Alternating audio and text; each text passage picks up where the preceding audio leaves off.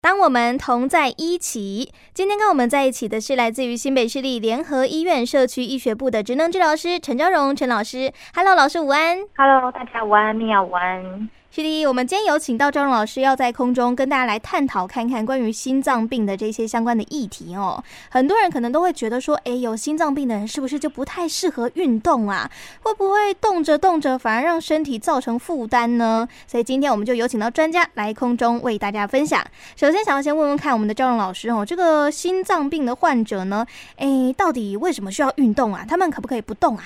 哦，当然不可以不动啊。常见到造成心脏病的原因，像是高血压或是动脉的周状硬化。那借由运动啊，我们的心脏的肌肉可以受到锻炼，并且借此来控制血压。那这样的话，这是不是所谓的心脏复健呢？哦，心脏运动跟心脏复健不太一样哦。哦，那举例来说，哪些人需要做心脏复健呢？例如像有些人有做过心脏的血管绕道手术，嗯，或是心脏的移植。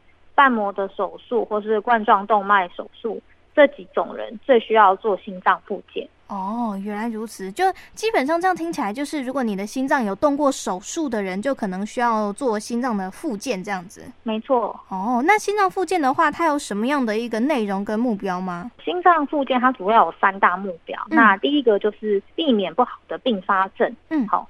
那第二种呢，就是要控制它的。心脏风险因子，好，例如像生活饮食习惯等等。那还有就是长期来说，要借由运动来提升我们的心脏功能。这个附件是主要要做些什么内容啊？细谈来说，就是有像固定时间要做运动，好、嗯，然后日常生活中要健康的饮食，不要抽烟。然后定期的药物治疗，还有减少我们的压力，这一些听起来的话，好像都有点老生常谈。就是一般人家说要怎么样保健身体，都是说这一些。那尤其是心脏，毕竟是我们人体的 CPU 嘛，哦，要好好的来照顾。那这样的话，我们使用到这个心脏附件之后，它对于这些可能心脏有做过手术的人来说，会有什么样的好处呢？刚刚讲到啊，运动可以增加我们心脏的肌力的耐力嘛。嗯，那再来呢，也因此改善心肺功能，还有减缓血管硬化的速度，改善血压、哦血糖、血脂等等的。所以呢，在做这些附件呢，就是好处还是多于坏处啦。哦，原来如此。那这样的话是，呃，每一个有动过心脏手术的人都适合做心脏复健吗？还是其实它有一些评估的标准啊？哦，当然有啊。因为丽雅，你想想哦，你刚刚开完刀的时候，是不是人会比较虚弱一点？对。那心脏也是啊，所以我们复健前会有一些评估，嗯、例如呢，医师会确认说，哎，您的那个身体健康状况是要稳定的。那还有在过去的八小时之内不会有不舒服的现象，例如像胸痛啊，或是异常的心律不整，哈，或者是说，哎，不用。再突然叫你吃一些血管的加压素的药，以这些这个评估的点来讲的话，我们就可以知道说，哎，你是适合开始复健，还是还要休淡几类？这样子。对呀、啊，哦，那通常你做完评估之后啊，就会开始进入复健了嘛。对，那复健呢，我们就是有不同程度的复健内容嘛。嗯、那我们到底要怎么去增加运动的剂量啊？通常啊，在那一次的疗程之后，那复健师会帮您评估，就是。你每一分钟的心跳有没有比一开始的休息没有做运动时的心跳要增加一些些？那再来呢，就是你的血管的血压有没有再增加一些些？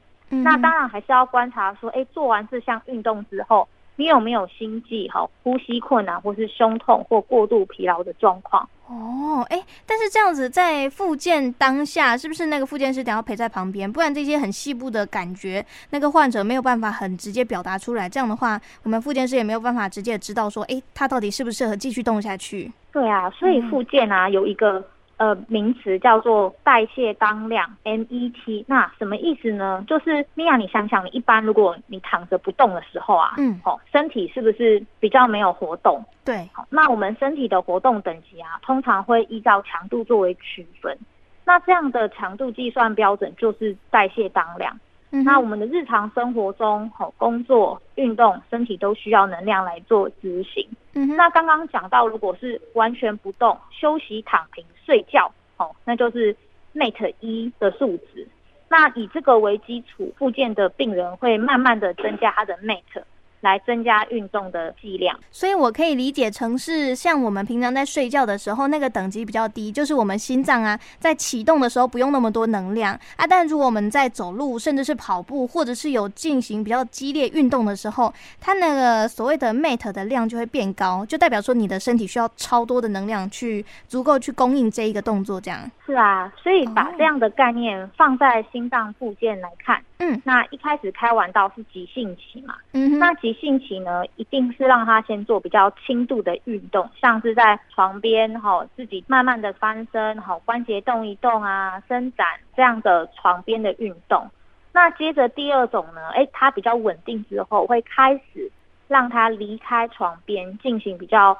哎，中度的运动，例如呢，可能开始让他自己可以刷牙、洗脸啊，那吃东西啊等等的。那再来呢，就是要离开病房了嘛。那在去复健科的时候呢，会开始让你进行像走路的运动啊，或者是请你回家可以慢慢打太极这样的方式来增加你的运动剂量。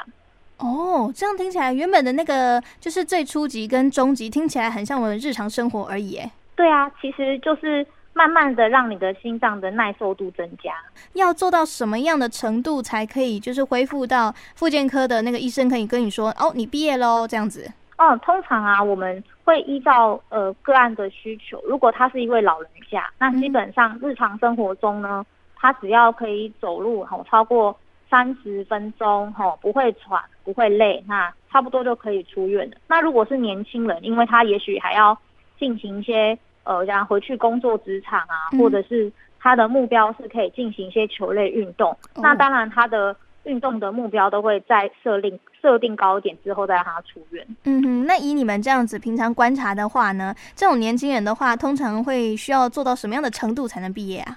就是在他进行想要进行的活动，例如他想要进行球类运动好了，好，那他可以持续进行半小时，那。一般在进行这些中度运动的时候啊，他可以一般性的说话，然后不会很喘。哦，就是他可能在打球的时候，跟队友在讲话的时候，不至于喘到上气不接下气。对。哦，原来是这样。好，OK。所以其实就算是有心脏病，甚至是说你可能心脏去动过刀，你还是需要适度的运动哈，不能说哎完全不动它，因为怕痛啊，或者是怕它出事还什么的就不敢动它，还是需要适当的运动才可以。没错。嗯哼。那最后的话，我想要问问看我们昭荣老师哈，因为其实呢，这个心脏啊，它本来就是有这个所谓的年限嘛哈，年久失修的话还是要有点危险。那这样的话，我们有没有一些小小的预防方法，平常日常就可以做到的事情呢？嗯，除了控制三高之外，也要戒除生活上的不良习惯，像是抽烟啊，或是饮食上不要吃太咸，然后也也不要说久坐不动。好，那当然，如果你压力很大。还是要适时的放松啦。其实现在压力大是现代人的通病啦，吼，对不对？对啊，嗯哼。那像这样压力大的情况，其实也很容易去让心脏的负担变得很大，吼。嗯，这就所谓的心理影响生理，对不对？对啊。嗯哼。哎，那最后的话，我想要问问看焦荣老师，吼，就是呃，我们通常啦，以这个运动量来讲的话，我们可以做到大概什么样的程度是算紧绷的情况啊？哦。通常啊，就是国健府有建议，一般的成年人至少一个礼拜要有一百五十分钟的中等强度运动。哇哦！那什么是中等强度运动呢？就是你在做运动的时候呢，你可以跟旁边的人聊天，但是没有办法到唱歌的程度，叫做中等强度运动。哦，就是如果唱歌的话一定会喘，但是如果你要讲话的话，不至于到喘到讲不出话，那个叫中等强度。可能断断续续的完成一句话。哦，好，OK，这是一般人的部分。那如果是本身是患有先天性的心脏病，或者是说心脏有动过手术、动过刀的人的话呢？那如果针对这样的病人，基本上就是以总和为主，就是不会说，哎、欸，你一定要一次做到多久的运动，就是以心脏可以持续的耐受时间为主。嗯哼。那如果以张老师这样建议的话，嗯、呃，我们这些这些可能心脏比较没有那么舒服的人，他平常在运动的时候，通常都是设定几分钟会比较适当啊？嗯，我们通常会从十分钟开始观察，嗯哼，然后慢慢的每一周再增加五到十分钟。哦，每一周增加啊？嗯，哦，好，OK，所以大家可以稍微观察一下自己的这个身体反应哈。那么今天在空中呢，非常感谢来自于新北市立联合医院社区医学部的职能治疗师陈正荣陈老师的分享，谢谢老师。好，谢谢米娅，我们下个月见，拜拜，拜拜。